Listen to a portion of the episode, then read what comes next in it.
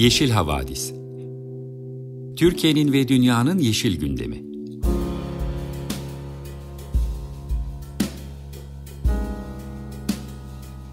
Hazırlayan ve sunanlar Demet Yaman Er, Savaş Çömlek, Dilan Altın Makas, Sare Abit ve Tansu Yeşilkır.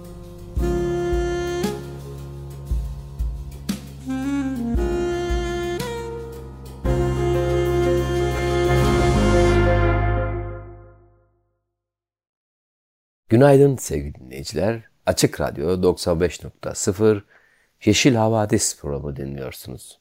Ben Savaş Çömlek. Bildiğiniz gibi Yeşil Havadis programında Yeşil Gazete'nin gözünden haftanın ekoloji ve iklim gündemini değerlendirip sizler için bir söyleşi hazırlıyoruz. Zaman zaman da sizlere ilginç, ilginç geleceğini düşündüğümüz ya da bize ilginç gelen konularla ilgili köşeler hazırlıyoruz. Bu hafta program yapımcısı arkadaşlarımızdan Dilan Altın Makas'ın bir köşesi olacak. Sıfır atık ev ile ilgili geçen hafta ilk bölümünü sizlerle paylaşmıştı. Bu hafta ikinci bölümünü dinleyeceksiniz. Ardından da sizler için bir söyleşi köşemiz olacak. Söyleşi köşemizde bu hafta konuk olan sivil toplum kuruluşu yine Greenpeace. Gözde Duygu Sevinç'le bu hafta söyleşi yapacağız. Plastik konuşacağız.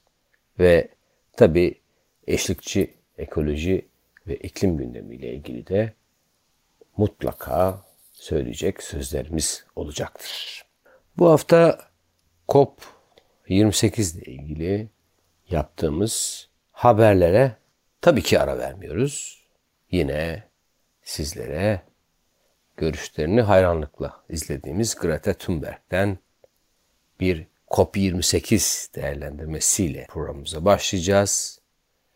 Greta'nın COP28 ile ilgili değerlendirmesi etkisiz, yetersiz, başka bir ihanet başlığıyla Yeşil Gazete'de haber olmuş. İsveçli genç aktivist Greta Thunberg, Birleşmiş Milletler İklim Zirvesi'nin artık sadece bir gösteriye dönüştüğünü ve gerçek değişimler sağlamaktan uzak olduğunu vurguladı diye alt başlık atmış gazete. Geçtiğimiz haftalarda Birleşik Arap Emirlikleri'nde gerçekleşen Birleşmiş Milletler İklim Zirvesi'nin ardından önde gelen iklim aktivistleri anlaşmanın yetersizliğini ve iklim değişikliğiyle mücadeleyi yavaşlattığını söylemişler. 20 yaşındaki Greta Thunberg ise 2018 yılından bu yana ilk kez bir COP toplantısına katılmayarak yeşil aklama ve yanıltıcı uygulamaları protesto etti. Euronews'in haberine göre COP artık bir halkla ilişkiler gösterisine dönüşmüş durumda diyen Thunberg, COP28 için ise bir başka ihanet ve arkadan bıçaklama vakası yorumunu yapmış. Thunberg şunları kaydetmiş. 28 tane COP yapıldı ama bu bizi yanlış yönde hareket ettirmekten başka bir yere götürmedi. Adalet istiyoruz.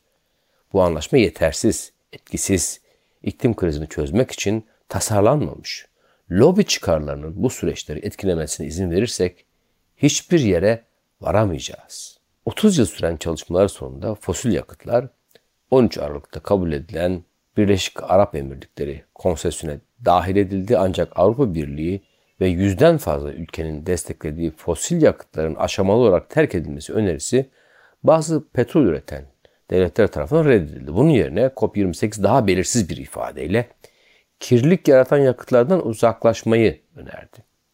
Yaklaşık 200 ülkenin temiz enerji üretimini artırmayı da içeren bir dizi önlemi benimsemesi, iklim değişikliğinin en kötü etkilerini önlemek için bir adım olarak görülse de eleştirmenler bu anlaşmanın küresel ısınmanın sanayi öncesi sıcaklık ortalamasının 1,5 santigrat derece üzerine çıkmasının engelleyemeyeceğini belirttiler. Bilim insanları bu sıcaklık artışının felaket sonuçlar doğuracağı konusunda ortak görüşle uyarılarını kamuoyuyla paylaşıyorlar. Önerilen çözümler gerçekçi değil. Evet, Filipinli aktivist Mitsi Jonella Tan ve Ugandalı aktivist Vanessa Nakete da anlaşmanın fosil yakıt üreticilerine yapılan tavizler ve gerçekçi olmayan teknolojik çözümler içermesi nedeniyle endişelerini dile getirmişler. Nakate bu anlaşmanın özellikle küresel güney ülkeleri için gerekli olan iklim finansmanı sağlamaktan uzak olduğunu belirtmiş. Thunberg, iklim krizinin gerçek bir kriz olarak ele alınmaması ve lobi gruplarının bu süreçleri etki etmesi nedeniyle ilerleme kaydedilemeyeceğini vurgulamış. COP28'in iklim krizine çözüm getirmekten ziyade dünya liderlerinin bu sorunu görmezden gelmesi için bir bahane olarak kullanıldığını ifade etmiş. Greta her zamanki gibi radikal ve gerçekçi. Evet sevgili dinleyiciler bu değerlendirmenin ardından müzikle devam edeceğiz. Müzik seçerken pazar gününe yakışan bir tanısı olsun istiyoruz. Bir de bugünlerde hepimizi çok endişelendiren ekolojik anksiyete nasıl sakinleşir? Nasıl bir miktar huzur buluruz düşüncesi içindeyiz. O yüzden sizi rahatlatacak bir miktar huzur verecek parçalar da seçmek istiyoruz. Öyle bir parça dinleyeceksiniz birazdan. Şarkıcı ve şarkı yazarı Keti Melua'yı dinleyeceğiz. Şarkının ardından da Sare Abit'in sizler için Yeşil Gazete'den derlediği haberleri duyacaksınız. Merhabalar herkese, ben Sare. Bugün Yeşil Gazete'den aldığımız bazı haberleri sizlere sunuyor olacağım. Ee, ilk haberimiz Gazze ile alakalı. Gazze'liler kanalizasyon atıkları arasında kirli su içerek ve zehirli hava soluyarak hayatta kalmaya çalışıyor. Haberimizin başlığı. Gazze sakinleri İsrail'in ayrımsız bombardımanının yanı sıra akut solunum yolu enfeksiyonları, ishal, bit ve uyuzla da mücadele etmek zorunda. UNDP'nin bir araştırma raporuna göre 15 yıl önce Gazze'de 23 gram, e, gün süren bir savaş, tarım arazilerinin %17'sinin yeniden canlandırma şansının çok az olduğu veya hiç olmadığı bir şekilde harap olmasının neden olmuştu. Şu anki mevcut savaş üzerindense 70 gün geçmişken dünyanın en kalabalık bölgelerinden biri olan dar şeridin doğasına geri dönüşü olmayan zararlar verildiği konusunda uyarıyor uzmanlar bizi. Euronews'in aktardığına göre bölgede hava kirliliği arttı, yaban hayatı büyük zarar gördü ve su kaynaklı hastalıklar yayılıyor. İnsan Hakları İzleme Örgütü bu yılın Ekim ayında İsrail'in Gazze ve Lübnan'a beyaz fosfor attığını doğrulamıştı. Bu kimyasalın insanlar, hayvanlar ve çevre üzerinde ciddi ve ölümcül etkileri olduğu biliniyor. Son derece zehirli bir madde olan beyaz fosfor insan cildini yakması ve solunum problemlerine yol açmasının yanı sıra toprağı ve su kaynaklarını da zehirliyor. Kahire merkezli Sinerjis Uluslararası ve Stratejik Araştırmalar Merkezi'nin genel müdürü ve sürdürülebilir kalkınma danışmanı Khaled El Sayed, araştırmalar bombaların yanması sırasında ortaya çıkan yoğun ısının toprağın hem fiziksel yapısını hem de kimyasal özelliklerini değiştirebileceğini, dolayısıyla verimliliği azaltabileceğini ve topraktan kaynaklanan hastalıkların olasılığını artırabileceğini gösteriyor diye konuşmuş. Evlerin çevresinde kanalizasyon birikintileri oluştu. Gazze'lilerin bu dehşetten kaçmak için gidebilecekleri alan ise gün geçtikçe küçülüyor. Güney Gazze'deki Han Yunus savaştan önce yaklaşık 400 bin kişiye ev sahipliği yapıyordu. Şimdi 1 milyondan fazla kişi yaklaşık 54.5 kilometre kare biraz üzerine bir e, 50 kilometrenin biraz üzerinde bir alana sıkışmış durumda. Muhammed Süleyman'a konuşan 58 yaşındaki Gazze'li Ahmet Al Astal aylardır süren ve 20 binden fazla kişinin ölümüne yol açan bombardımanlarda ailesinin hala hayatta olmasına minnettar ancak evini çevreleyen derin kanalizasyon suyu birikintilerinin de yeni bir endişe kaynağı olduğunu söylüyor. Torunlarımın hayatları tehlikede. Gazze'liler çocukların çoğunda solunum yolu enfeksiyonu ve vücutlarına döküntüler olduğunu anlatırken doktorlar bunun kirli çevre ve sudan kaynaklanan hastalıkların belirtisi olduğunu kaydediyor. Hamas'ın 7 Ekim'de İsrail'e düzenlediği ve 1200 kişinin ölümüne yol açan saldırısından bu yana İsrail şerideye giren yakıt tedarikini sınırladı ve çoğu kamu hizmetini felç etti. Han Yunus Belediyesi kanalizasyonu şehir dışındaki arıtma istasyonlarına pompalayamadı. Kanalizasyon arıtma istasyonları jeneratörlerine güç sağlayacak yakıt olmadığından tutarlı bir şekilde çalışmıyor. Bu nedenle de bölge neredeyse tamamen kanalizasyon suyuyla dolmuş durumda. Cenevre merkezli Euromed İnsan Hakları İzleme Örgütü, İsrail'in Gazze'ye iki nükleer bombaya eşdeğer 25 bin ton bomba attığını söylüyor. Uzmanlar bunun toprağı ve hava kalitesini ciddi şekilde kirlettiğini söylüyor. Ayrıca 2020'de yayınlanan bir Birleşmiş Milletler raporunun insan tüketimi için büyük ölçüde uygunsuz olarak tanımladığı Gazze'nin kıt su kaynaklarını da kirletiyor. Filistin Çevre Kalitesi Kurumu Başkanı Nesrin Tamimi'ye göre savaşın Gazze'deki çevresel etkisi felaket boyutta ve değerlendirmelere göre ortaya çıkan zarar tahminleri aşmış durumda. Tamimi enkaz altındaki cesetlerin, tehlikeli tıbbi atıkların, arıtma ve tuzdan arındırma tesislerinin kapatılmasının mevcut krize katkıda bulunduğunu belirtiyor. Dünya Sağlık Örgütü de akut solunum yolu enfeksiyonları, ishal, bit, uyuz ve diğer hızla yayılan hastalıklarda keskin bir artış olduğunu bildirdi. Han Yunus Belediyesi Sağlık ve Çevre Dairesi Müdürü Ömer Matar da şehre insan akınının bir çöp krizi yarattığını anlatıyor. Artık 1 milyonun üzerinde insan aynı yerde yaşıyor. Günlük üretilen katı çöp miktarı 150 tondan 450 tonun üzerine çıktı. Sınırlı kaynaklara sahip olan belediye özellikle kamyonlar, ekskavatörler ve yakıt tedarikinin kıt olması nedeniyle bu artan hacmi kaldıramadı. Matar toplandıktan sonra bile İsrail'in bu ayın başlarında Han Yunus'un doğusundaki Fakhari bölgesindeki ana çöp depolama alanını bombalamasının ardından çöplerin Han Yunus'un batısındaki bir yerleşim bölgesinin yakınında kurulan geçici çöp depolama sahasına atıldığını söylüyor. Ana tesisin bombalanmasının ardından Han Yunus'ta geçici bir depolama alanı kuruldu. Bu kötü kokuların yanı sıra böcekler, kemirgenler ve kirletici maddeler nedeniyle çevre ve sağlık risklerine neden oluyor. Ayrıca zeytin ve narenciye gibi çok yıllık ağaçların ya da sebze gibi tarla bitkilerinin bulunduğu tarım arazileri de büyük ve benzeri görülmemiş bir tahribatla karşı karşıya kaldı. Şimdi diğer bir haberimize geçiş yapıyorum. 1 trilyon ağaç dikme ilhamı veren ekolojist ağaç dikmeyi bırakın dedi. 9 Aralık'ta Birleşmiş Milletler'in Trilyon Ağaç kampanyasının eski baş bilimsel danışmanı ekolojist Thomas Crowther, COP28'de zirvenin doğum günü etkinliklerinden biri için söz aldığında toplu plantasyonların iddia edildiği gibi çevresel bir çözüm olmadığını savundu. Emisyonları azaltmaktan kaçınmak için bir bahane olarak kullanılıyor dedi. Wired'ın aktardığına göre yeni ağaç dikmenin popülerliği en azından kısmen Crowther'ın kendi yarattığı bir sorun.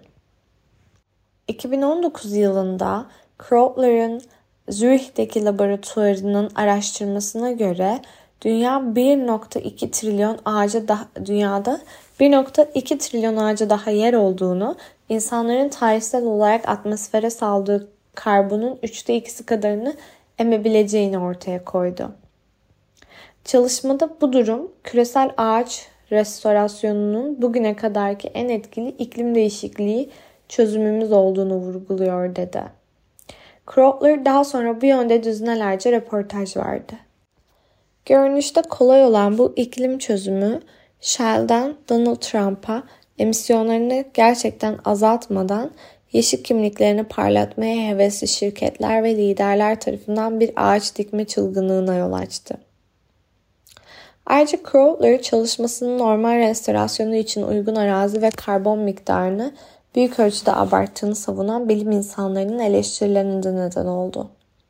Mesajının yanlış yorumlandığını söyleyen ekolojist, geçen ay daha incelikli bir makale yayınlayarak mevcut ormanları korumanın ağaç dikmekten daha büyük bir iklim etkisine sahip olabileceğini gösterdi. Elde ettiği sonuçları COP28'e taşıyarak önceki çalışmasının teşvik ettiği gibi ağaç dikmenin faydalarına ilişkin güvenilir olmayan kanıtları karbon salınımını sürdürme bahanesi olan yeşil aklamaya yani greenwashing'e sona erdirmek amacıyla sundu. Thomas Crowther um, yeşil aklamayı bitirmek doğaya yatırım yapmayı bırakmak anlamına gelmiyor. Doğru şekilde yapmayı sahip olunan varlıkları biyoçeşitlilikle yaşanan e, yaşayan yerli halklara, çiftçilere ve topluluklara dağıtmayı gerektirir dedi. Crowther'ın konuşmasından birkaç dakika sonra ev sahibi ülke Birleşik Arap Emirlikleri'nin iklim değişikliği ve çevre bakanı Mariam Al-Mehiri salondakilere hitap etti. Thomas Crowther'ın sunumunu takdir ettikten sonra 2030 yılına kadar 100 milyon mangrove dikme hedefini neredeyse yarılamış olmasıyla övünmeye başladı. Aynı zamanda Birleşik Arap Emirlikleri'nin devlet petrol şirketi ADNOC, dünyadaki herhangi bir petrol şirketinin gelecekteki en büyük genişleme planlarına sahip. Küresel ısınmayı 1,5 santigrat derece ile sınırlamayı amaçlayan Paris Anlaşması'nın hedeflerini karşılamakla bağdaşmayan bir gelişleme tabii ki bu. Melbourne Üniversitesi'ne doğan e, doğa restorasyonunun karbon azaltımını inceleyen bir araştırmacı olan Kate Dolly'e göre bu yeşil aldatmaca. Dolly, doğada karbon depolanması geçici ve bu nedenle kalıcı fosil yakıt emisyonlarına eşdeğer değil diye, e, diyor. 5 yıl önce doğa ile ilgili konuşmaların bugünkü gibi olmadığına değinen Crowther, Birleşik e, Arap Emirlikleri'nin planları hakkında hüküm vermek için süreç hakkında yeterince bilgi olmadığını ancak diğer bakanların ormanlık alanları korumak ve beslemek için yeterli toplulukları güçlendirmekten bahsettiğini duymaktan heyecan duyduğunu söyledi. Yani aslında e, bu haberle çıkarabileceğimiz e, ve varabileceğimiz aslında sonuçta e, ağaç dikmek tabii ki ekolojik bir hareket ama her şeyden önce mevcutta var olan ağaçlarımızı korumaya yönelmeliyiz. E, bu haberle birlikte bu hafta e, bana düşen kısmın sonuna gelmiş bulunmaktayım. Sonraki hafta tekrar görüşmek dileğiyle. Hepiniz hoşçakalın. İklim ve Ekoloji Bülteni'nin ardından Sıfır Atık Ev köşesine başlamadan önce yine Ketimelula soluklanıp The Wall of the World'ü dinleyeceğiz. Herkese merhaba. Bu hafta Sıfır Atık Ev köşesini Dilan Altınmakas arkadaşımız yerine ben seslendireceğim. Kendisi bu hafta sesi yetersiz olduğu için sadece programın hazırlığını yapabildi. Geçtiğimiz hafta Bea Johnson'un Sıfır Atık Ev kitabından yola çıkarak sıfır atık yaklaşımından bahsetmeye başlamıştık. Sıfır atık yaklaşımını oluşturan beş basamağa giriş yapmış ilk basamak olan ihtiyacın olmayanları reddetin üzerinde durmuştuk. Bu hafta ise diğer basamaklarla devam edeceğiz. İkinci basamağımızı hatırlayalım. İhtiyacın olanları ve reddedemediklerini azalt. Azaltmak, çevre krizine yardım ele uzatmak demek çünkü. Artık sorunun özüne değiniyor. Nüfus artışını, bu artışa bağlı olan tüketimi ve sınırlı kaynakları işaret ediyor. Azaltmak aynı zamanda niceliktense niteliğe odaklanmamızı sağlayan sade bir hayatın önünü açıyor. Sizi geçmişte aldığımız ve gelecekte almayı planladığımız ürünleri sorgulamaya itiyor. Yazarımız kitabında evde bu amaçla kullanıma uygulanabilecek maddeleri ise şu şekilde sıralamış. İlki geçmişteki tüketimi değerlendir. Burada yapılacak şey evdeki her şeyin gerçek kullanımını ve duyulan ihtiyacı değerlendirip gereksiz olanları elden çıkarmak. Örneğin mutfağımızda uzun süredir yer alan, 40 yılda bir kullandığımız o alete ihtiyacımız olmadığını fark etmek ve onu gerçekten kullanacak birine vermek olabilir. Geçmişteki tüketimi değerlendirmekle ne elde ederiz? Evden çıkarmak daha iyi alışveriş alışkanlıkları kazandırır. Geçmişte aldığımız ürünleri gözden geçirmek, ileride yapacağımız alışverişlerde sizi tekrar düşünmeye itebilir. Böylelikle kullanmayacağınız ürünleri almayabilir ve kullanat kalitesindeki ürünler yerine tamir edilip daha uzun süre kullanılacak ürünleri seçebilirsiniz. Elden çıkarmak paylaşmayı getirir. Eskiden aldığımız ürünleri bağışlayabilir veya satabilirsiniz. O eşyayı gerçekten kullanacak bir arkadaşınıza verebilirsiniz. İkinci el pazarlarını, internet sitelerini kullanabilirsiniz. Elden çıkarmak sıfır atığa uygulanabilir kılar.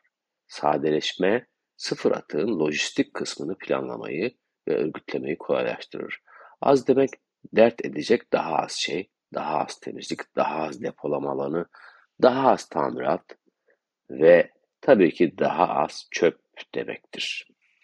Geçmişteki tüketimi değerlendirmenin etkilerini özetledik. Şimdi diğer maddeye geçelim. İkinci maddemiz gelecekteki ve mevcut tüketimi miktar açısından sınırlandır.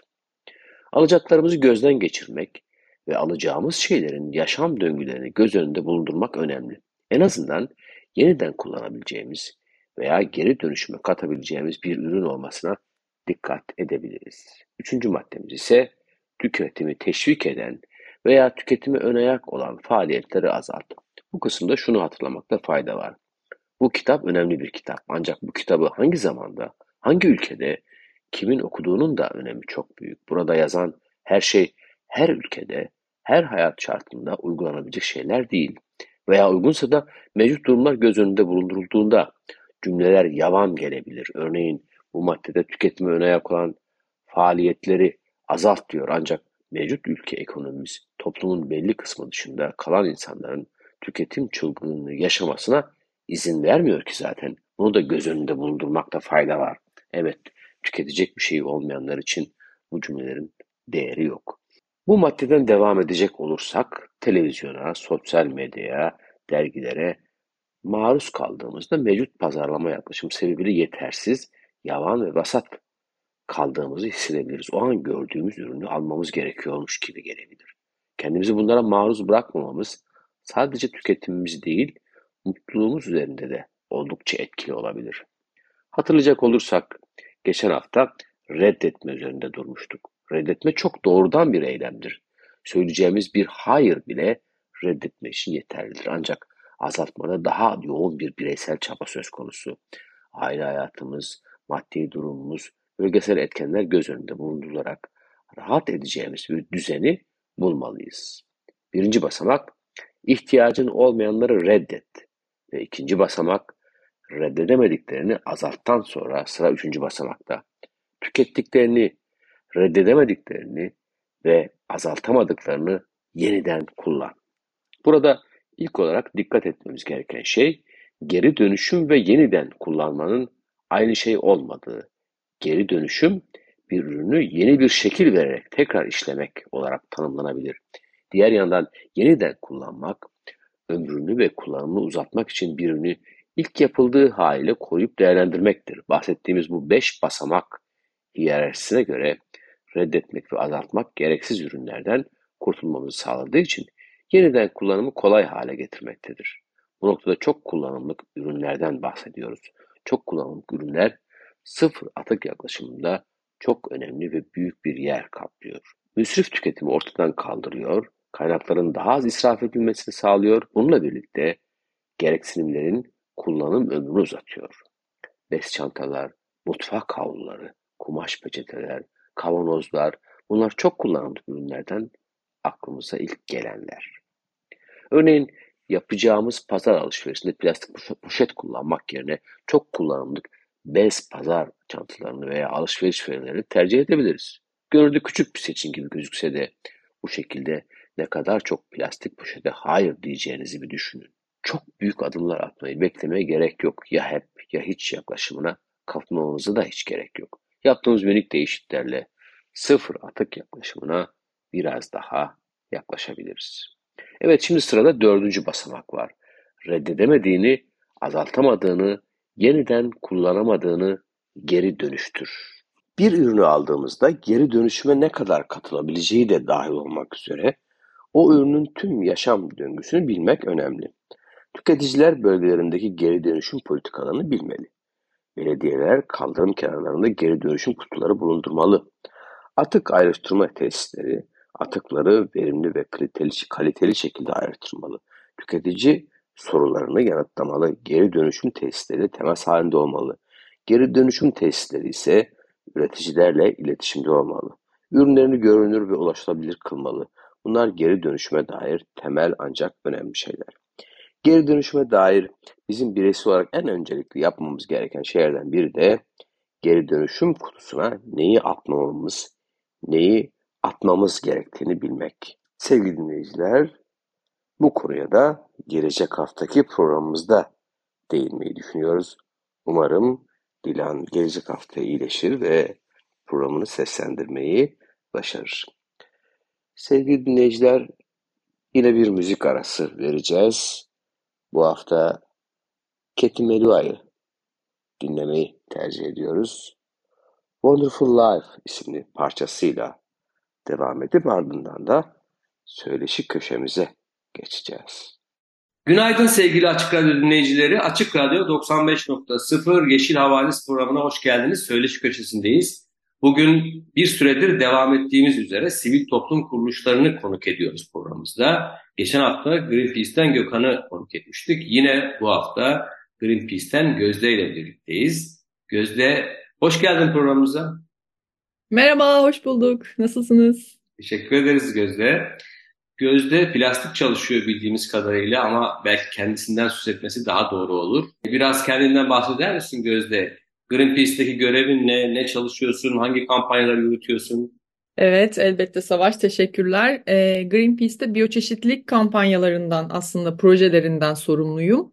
Ee, şu anda da aktif olarak plastikle ilgili bir kampanya yürütüyorum. Temelde söyleyebileceklerim bu kadar aslında. Peki Gözde, bu plastik kampanyası aslında yeni bir mevzu değil. Biz çok uzun yıllardır e, plastiğin ekolojik denge için ne kadar sıkıntılı olduğunu, sıkıntılı bir çevre kirleticisi olduğunu aslında biliyoruz ve bununla ilgili bir takım mücadeleler de ülkemizde de dünyada da sürdürülüyor. Ama son yıllarda özellikle Greenpeace'in öne çıkardığı, akademisyenlerin üzerinde çok çalıştıkları bir konu oldu plastik konusu. Yeşil Gazete'de de bu konuyla ilgili bol miktarda köşe yazısı ve haber var. Biz de seni hazır bulmuşken e, bu plastik meselesiyle ilgili bir miktar e, teferruatını dinleyelim. Niçin plastik bu kadar önemli? Niçin plastikler e, bu kadar tehlikeli?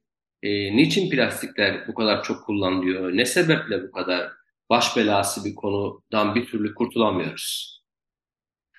Evet Savaş çok e, güzel özetledin ve çok güzel sordun aslında. Benim bahsedeceklerimin e, ana başlıklarına değinerek bir soru oldu. Ben de elimden geldiğince kapsamlı bir şekilde yanıtlamak isterim.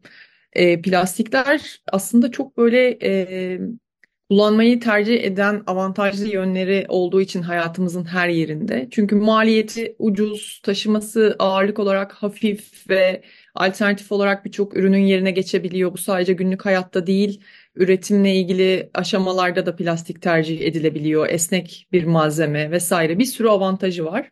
Ve bu avantajları sayesinde de e, kullanımı kabul görüp devam ediyor ama bir yandan da e, bahsettiğim gibi bu artık ekolojik dengeyi, deniz yaşamını, iklimi sağlığı hatta sosyal adaleti bile etkileyecek kadar e, tehlikeli boyutlara gelen bir plastik kirliliğiyle karşı karşıyayız. Artık okyanuslarda plastik adaları oluştu ve e, sadece bu görünür bir plastik atık çöp olarak bir kirlilik yaratmasının yanında aynı zamanda e, iklime doğrudan etkisi de var plastiğin. Yani şöyle ki biz bu plastik üretimini kontrol altına almazsak e, 2050 yılına kadar yani bu 10-15 yıllık süreç içerisinde bugüne kadar olanın iki katına çıkması bekleniyor plastik üretiminin ve bu da sürekli kontrol altında tutmaya çalıştığımız e, küresel ısınma bir buçuk derece ile ilgili hedefi zorluyor ve çok endişe verici bir tablo ortaya çıkarıyor. E, ayrıca plastikle ilgili bir diğer sorun da fosil yakıttan üretiliyor olması. Fosil yakıt dediğimizde aslında petrol ve doğalgaz. E, bu plastikle ilgili başka bir sorunu da getiriyor. Çünkü e, iklimle iklim kriziyle ilgili mücadelelerde artık işte fosil yakıtları terk edelim. COP28'de de aslında fosil yakıtlar ilk kez e, bahsedildi ve işte artık böyle bir yakıtta e, kullanılmamasına yönelik bazı adımlar alınabilir ama bu da başka bir sorunu doğuruyor. Çünkü e, petrol üretimini sürdürmek isteyen ve bundan kar eden şirketler e, onun yerine artık yakıt vesaire yerine bunu plastik üretimini arttırmak yoluyla karlarını sürdürmeyi hedefliyorlar. O, o konuda da aslında tekrar plastik karşımıza çıkıyor. E, petrokimyaya yatırım önümüzdeki günlerde daha fazla artması bekleniyor. Ve e, bu tabii ki her anlamda yine bahsettiğim gibi bütün bu canlı yaşamı, çevre ve ekolojik dengeler ve sağlık, gezegenimizin geleceğiyle ilgili e, sorunlar yaratıyor. O yüzden artık aslında biz plastikle ilgili e, bazı adımları atmak zorundayız ki bu da dünyada e, 2022'den beri aslında Birleşmiş Milletler'in de e, ajandasına girdi ve şu anda e, bununla ilgili bir küresel plastik anlaşması görüşme süreci başladı dünyada. Gözde bizim ülkemizin plastikle ilgili durumu nedir? Eh, bizim ülkemizde aslında plastikle ilgili durum birazcık daha karamsar. Çünkü e, Greenpeace olarak bizim yürüttüğümüz daha önceden iki tane kampanyamız vardı. Bunlardan bir tanesi tek kullanımlık plastiklerin yasaklanması üzerineydi. Tek kullanımlık plastikler aslında bu plastik krizinde, plastik kirliliği ilgili mücadelede çok temel bir yere oturuyor. Çünkü kullanılan plastiklerin büyük bir kısmını tek kullanımlıklar oluşturuyor. Aynı zamanda da plastik atıkların büyük bir kısmını da tek kullanımlıklar oluşturuyor. Tek kullanımlıklar da aslında hepimizin sürekli kullandığımız, hayatımızın her yerine sinsice sızmış olan plastik pet şişeden e, siparişte gelen işte plastik tabak, çatal, bıçak veya pipet veya kulak çöpü veya işte e, balon vesaire gibi çok fazla e, hemen bir kez kullanıp plastik atığa dönüşen ürünler demek. Ve bunlar artık e, kontrol edilmez bir boyuta ulaştığı için Avrupa Birliği'nde örneğin tek kullanımlık plastikler yasaklandı. Hatta Hindistan'da bile yasaklandı.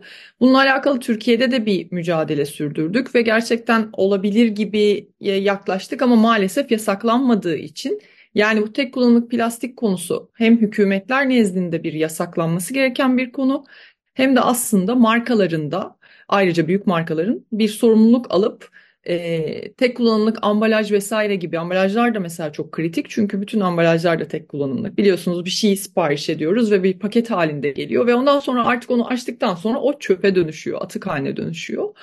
E, mesela bununla alakalı da aslında yeniden dolum, yeniden kullanım çözümlerine geçmesi gerekiyor büyük markaların. Dolayısıyla şu anda yani bu hükümetin bir harekete geçip tek kullanımlık plastikleri yasaklaması gerekiyor. Türkiye'deki tablo o yüzden birazcık daha kötü. Ee, ve bir de Türkiye maalesef 2018'de e, Çin artık plastik atıkları Avrupa'dan, İngiltere'den, gelişmiş ülkelerden almayı bıraktıktan sonra bütün bu ülkelerin yeni plastik atık e, noktası, çöp e, adresi haline geldi. Bununla alakalı da aslında bizim e, özellikle Adana bölgesinde ve e, güneyde Mersin'de vesaire bu atık tesislerinin e, bulunduğunu biliyoruz ve hatta aslında işte bu kampanyamız kapsamında atık ithalatı yasaklansın, çöplük olmasın, Türkiye plastik atık çöplüğü olmasın kampanyalarıyla biz ortak çalışmalar yürütüp o zaman bu bölgede bulunan toprak ve sudan örnekler alarak aslında e, oradaki atıkların yarattığı kirliliğin sağlık ve çevreye etkilerini de ortaya çıkarmıştık. Ee, aslında iyi bir kazanım elde edilecekti. Çevre Şehircilik ve İklim Değişikliği Bakanlığı o zaman bu kampanyanın getirdiği ses sayesinde ve birazcık da işte İngiltere'den gelen atıkların hatta Avrupa Birliği ülkelerinden gelen atıkların orada bulunması, bunların kamuoyunda yarattığı yankının baskısı ve bizim kampanyamız sayesinde bunu yasakladı. Ama sonra ne oldu? Ee, buradan çok ciddi bir kar elde ediliyor Savaş. Aslında sorun hep e, aynı noktada birleşiyor. Bu kar ve para konusu yüzünden e, Ticaret Bakanlığı devreye girdi ve e, çünkü çok ciddi bir yatırım var geri dönüşüm tesislerine. Bu e, Çevre Şehircilik ve İklim Değişikliği Bakanlığı'nın getirdiği yasak bir ay gibi kısa bir süre içerisinde geri alındı. Dolayısıyla şu an Türkiye hala Avrupa Birliği'nden atık ithalatında birinci sırada 2019 yılından beri başı çekiyor. Hep liste başı. Yani 2023 rakamları henüz gelmedi ama tahminlerimiz yine aynı şekilde. Ee, şöyle söyleyebilirim hatta rakamlarla en son verilere göre Ağustos 2023'te 24.4 milyon kilogram e, atık ithal etmişiz Avrupa Birliği'nden ve bu günde 148 kamyon dolusu plastik atığa eşit. Yani Türkiye'deki durum biraz kötü. Evet, anlaşıldığı kadarıyla öyle. E, son e, aylarda COP28 ile ilgili dolaşıyordu bu karikatür genellikle ama bütün ekolojik krizler için aynı karikatürü anlatmak mümkün sanıyorum. Bir babayla oğul mağarada oturuyorlar. Üstlerinde hayvan kıyafetleri var. Mağara devrindeyiz yani. Ateş yanıyor ve babası, e, oğlu babasına soruyor niye e, burada yaşıyoruz baba diye. Babası diyor ki ekonomimiz çok kötü olacaktı. O yüzden buraya geri dönmek zorunda kaldım. Yani herhalde bir akılsızlığın, bir akıl tutulmasının e, sonuçlarıyla e, yakın gelecekte. Biz görür müyüz bilmiyorum ama yüzleşmek zorunda kalacağız gibi gözüküyor. Gezegeni evet. yok olma tehlikesiyle karşı karşıya bırakan ekolojik krizlere karşı hükümetlerin ya da toplumun bir kısmının para kazanma dürtüsü, ekonomi zarar görüyor kaygısıyla tedbir almaktan geri durmaları, kaçınmaları sanıyorum en temel sorun. Plastik kampanyası ile ilgili de anladığım kadarıyla mevcut iktidardan, mevcut hükümetten, karar alıcılardan beklendiği şey e, ilk hedef olarak tek kullanımlık plastiklerin yasaklanması ile ilgili bir yasak çıkarmasını istiyoruz. Öyle değil mi? Evet kesinlikle öyle Savaş. Yani bu ihmal edilmemesi gereken aslında işte ilk adım sayılabilecek nitelikte bir şey. Çünkü söylediğim gibi aslında bu Avrupa Birliği ülkelerinde yasaklandı ve artık bunu bir basamak gibi tutup üzerine daha fazlasını inşa etmeye çalışıyorlar. Bizse işte bu bebek adımlarıyla ilerlemek denir ya aslında ilk adımda henüz tıkanmış durumdayız. Ee, bununla başlamalıyız ve daha büyük e, şeyler de yapmak gerekiyor. Artık mesela hedef sadece tek kullanımlık plastiklerin yasaklanması değil maalesef bu yeterli değil. Bundan sonra e, plastik üretiminin de e, ve kullanımının da kısıtlanması gerekiyor. Üretim dediğim tamamen artık hani böyle sıfırdan hiç üretilmemiş plastikle ilgili biz yeni önlemler talep ediyoruz. Hatta bahsettiğim gibi işte bu küresel plastik anlaşması da da böyle bir hedef var. Bu da 2040 yılına kadar aslında sıfırdan plastik üretiminde %75 bir azaltım hedefliyor. Hazır Yine senden aslında... duymuşken Gözde küresel plastik anlaşmasından bir miktar bize söz eder misin? Nedir bu anlaşma? Ne zaman başladı bu süreç? E, nereye doğru evriliyor? Elbette Savaş. Yani biraz önce bahsettiğim gibi aslında işte bu 2022'de Birleşmiş Milletler'in Çevre Komitesi'nde ilk kez gündeme geliyor ve ondan sonra da geçtiğimiz sene e, ilk toplantısı yapılan bir e, süreç başladı. Bu toplantılarda plastikle ilgili mücadelede hükümetler arası müzakereler diye geçiyor. INC süreci aslında e, kısaltmasıyla. İlk toplantı geçtiğimiz sene Kasım ayında Uruguay'da gerçekleşti. Senede iki kez oluyor bu toplantılar. İkincisi Mayıs ayında Paris'te gerçekleşti bu sene 2023'te. Ve üçüncü toplantı da çok yakın bir tarihte e, geçen ay e, Kenya'da Nairobi'de gerçekleşti. E, ve bu Nairobi'deki üçüncü toplantıdan önce yine Birleşmiş Milletler Eylül ayında bir sıfır taslak belgesi yayınladı. Sıfır taslak belgesi de küresel plastik anlaşması için yapılan müzakerelere aslında bir taslak oluştursun ve bu toplantılarda bir araya gelen hükümet temsilcileri, sektörden, markalardan vesaire konudaki yetkili karar alıcı olan aslında ama hükümet ve dünya liderleri diyelim e, bunun üzerine geliştirsinler diye bir belgeydi. Biz aslında o belgeyi de yetersiz bulmuştuk. Belgede çünkü %75 istediğimiz hedef %30 çok yetersizdi. Bu da daha önce bahsettiğim bu küresel ısınma bir buçuk derecenin altında tutmayı sağlayamayacak bir rakam olduğu için biz aslında 2040 yılına kadar en az %75 azaltım istiyoruz plastik üretiminde.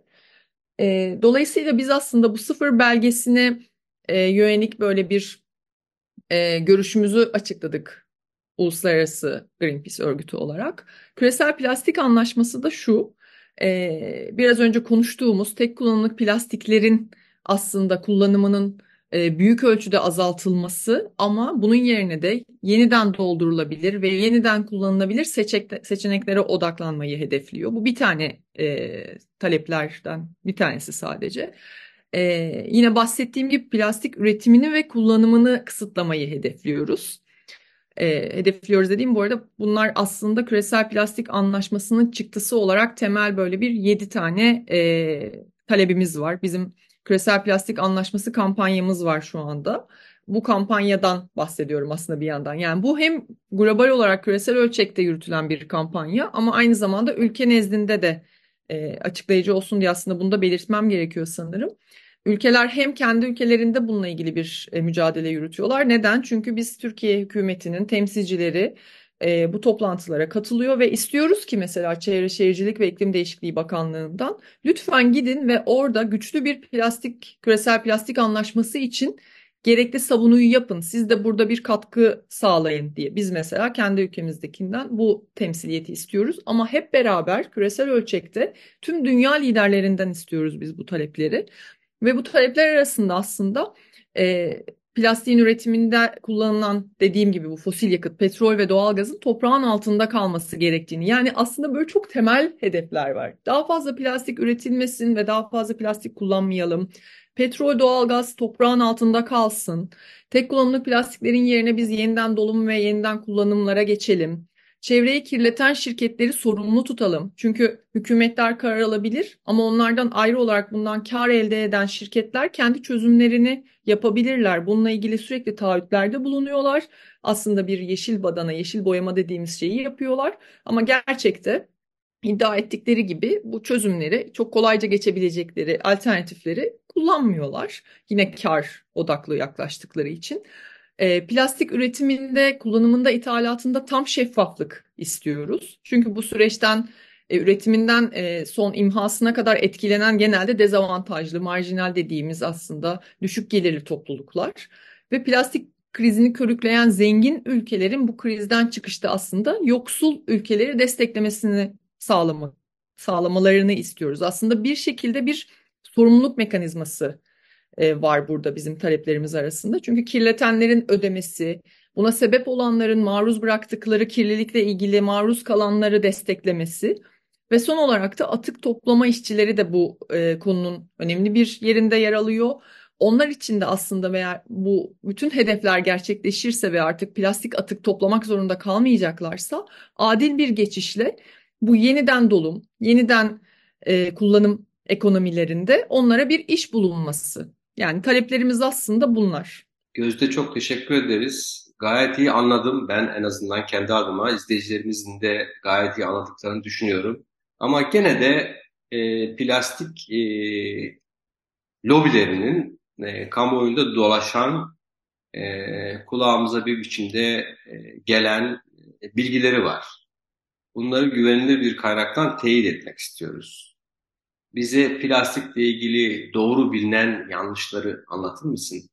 Biz de e, bir miktar e, plastik konusunun önemine e, daha çok varalım, daha çok hissedelim. Elbette Savaş yani çok yine önemli bir noktaya değindin. Son toplantıda özellikle öne çıkan e, noktalardan bir tanesi e, hükümet temsilcilerinden bahsediyorum ama arada geçti aslında. Bu büyük e, petrol şirketlerinin veya işte bu plastikle ilgili kar eden başka şirketlerin temsilcileri de bu toplantılara katılabiliyordu. Hatta bu son toplantıya gerçekten yüksek bir katılım e, gösterdi lobiciler ve öyle ki yani hükümet e, bazı küçük ülkelerin temsilcilerinden çok daha fazla yaklaşık 145-150 tane lobi temsilcisi vardı içeride ve bunlar aslında küresel plastik anlaşmasını zayıflatmak için içeride faaliyet gösteriyorlar. Son toplantı bu çok aktif oldukları toplantılardan bir tanesiydi. Dolayısıyla yani bu aslında bir mücadele, çok ciddi bir mücadele ve e, buradan kar etmeye devam etmek istedikleri için bu alanı aslında e, zayıflatmak için başka argümanlar ortaya atıyorlar. Bunu sadece şirketler değil bazı ülkeler de yapıyor. Çünkü bazı ülkeler de gerçekten bu petrolden, doğal gazdan ciddi kar elde ediyorlar. Kendi piyasalarında böyle bir şey var, potansiyel var. Dolayısıyla onlar da aslında zayıflatmaya çalışıyor. Ve e, bununla ilgili yaptıkları çabalar arasında aslında meşru kılmak için e, biz bunu küresel ölçekte bir anlaşma yapmayalım her ülke kendi uygulamasını yapsın gibi bazı e, aslında bunu çok gerçek anlamda zayıflatacak önerileri var. Çünkü plastikle ilgili sorunu biz küresel olarak bir standart koyup e, bunu uygulamaya başlamazsak bu şey gibi değil yani. Türkiye'deki çöpleri biz artık engelledik tek kullanımlık plastikleri yasakladık atık da almıyoruz. Oh tamam kurtulduk değil. Çünkü bu aslında bütün gezegeni etkileyen bir şey. Küresel ısınmadan bahsediyorum. Aslında bunun geçmesi gerekiyor. Plastik deyince belki insanların kafasında o iklimle ilişkilenme çok kolay olmuyor ama işte biz bu plastik üretimini engellemediğimiz sürece bir buçuk derecenin altında kalmayı başaramayacağız asla. Ya da plastik atıklar görünmeyen yerlerde gelişmemiş ülkelere kara deniz yoluyla pardon gittiği için su yoluyla orada yarattığı kirlilik aslında sağlık ve çevre etkileriyle de bazı toplumları daha fazla etkiliyor. Yani biz çok daha fazla sağlık etkilerini görebileceğiz bunun ileride. Artı bir de çok büyük e, plastik yalanlarından bir tanesi geri dönüşüm yalanı. E, geri dönüşüm plastik zaten geri dönüştürülüyor deyip insanlara evlerinde plastiği ayıranlar veya işte belediyeler aracılığıyla toplayanlar bir kere kaynağında ayrılmadığı sürece büyük oranda bu plastikler evsel atıkla beraber toprağın altına gömülebiliyor. Bu da zaten yine toprağa ve su yollarına karıştığı için ayrı bir tehlike yaratıyor. Çünkü plastik çok masum bir ürün değil. Veya geri dönüştürülebilir denilen plastiklerin büyük bir kısmı zaten geri dönüştürülemiyor. E, plastik ürünlerin üzerinde bazı rakamlar vardır. Merak edenler mesela bununla alakalı bir sürü bilgi var erişilebilecek. Ne kadar dönüştürülebilir ya da dönüştürüldüğünde kaç kere kullanılabildiği dair veriler mevcut ama aslında geri ileri dönüşüm değil de geri dönüşüm gibi çünkü dönüştürüldükçe plastiğin kalitesi de düşüyor. Artı e, bugüne kadar yak 2019'daki bir araştırmaya göre bugüne kadar üretilen plastiğin sadece %9'unun toplamının sadece %9'unun geri dönüştürülebildiği tahmin ediliyor. Yani burada çok büyük bir yalan var. Dolayısıyla insanlar geri dönüştürüldüğünü zannettiği şeyleri e, masum olarak düşünüyorlar. Aldatılıyorlar evet. Ama e, maalesef bu da doğru değil. Artı bu yine bahsettiğim büyük markalar e, tek kullanımlık plastik yerine yeniden dolum veya işte yeniden kullanım çözümlerine gitmeyerek alternatif olarak başka şeyler öneriyorlar. Örneğin işte plastikten kağıt ya da işte biyoplastik gibi böyle sözde gübrelenebilir malzemelere geçişi öneriyorlar ama bunlar da çözüm değil. Bunlar sadece yeniden kullanat dediğimiz tek kullanımlık plastik üretimini daha fazla arttıran şeyler. Onun yerine aslında artık bu ambalaj ve e, yeniden böyle fazladan plastik kullanmak yerine yeniden dolum ve yeniden kullanım. Sürekli aynı şeyi söylüyorum ama bunlar çok önemli. Yani bu tek kullanımlık plastikle ilgili biz insanlara da bir şey düşüyor evet ama bireysel çabalarla olacak bir şey değil bu savaş. Yani burada dediğim gibi hükümetin yasaklaması gerekiyor evet ama bu büyük markaların da artık daha fazla yeşil badana yapmak yerine yeniden dolum ve yeniden kullanım çözümlerini getirmeleri gerekiyor. Çünkü sen savaş olarak ben gözde olarak evet işte e, kendi şişemi alabilirim suyumu doldururum, kahvemde magımı kullanırım. Hiç e, tek kullanımlık plastikleri kullanmamak için elimden gelen her şeyi yaparım ama bireysel çabalarla çözülecek gibi bir sorun değil bu. Kesinlikle artık e, bu konuda yetkili olan karar alıcılar ve uygulayıcılar en başta büyük markalar e, elini taşın altına koyması gerekiyor. Gözde bu son mesajınla e, söyleşi köşemizi sonlandırmak zorunda kalacağız. Çünkü ne yazık ki e, bölümün e, süresinin sonuna geldik. Sen de zaten gayet güzel bağladın. Yasal düzenleme olmadan bireysel tedbirlerle bu devasa sorunu baş etmek ne yazık ki çok da mümkün değil. Sevgili dinleyiciler Gözde'ye çok teşekkür ediyoruz programımıza katıldığı için. Bugünlük size hoşça kalın diyoruz.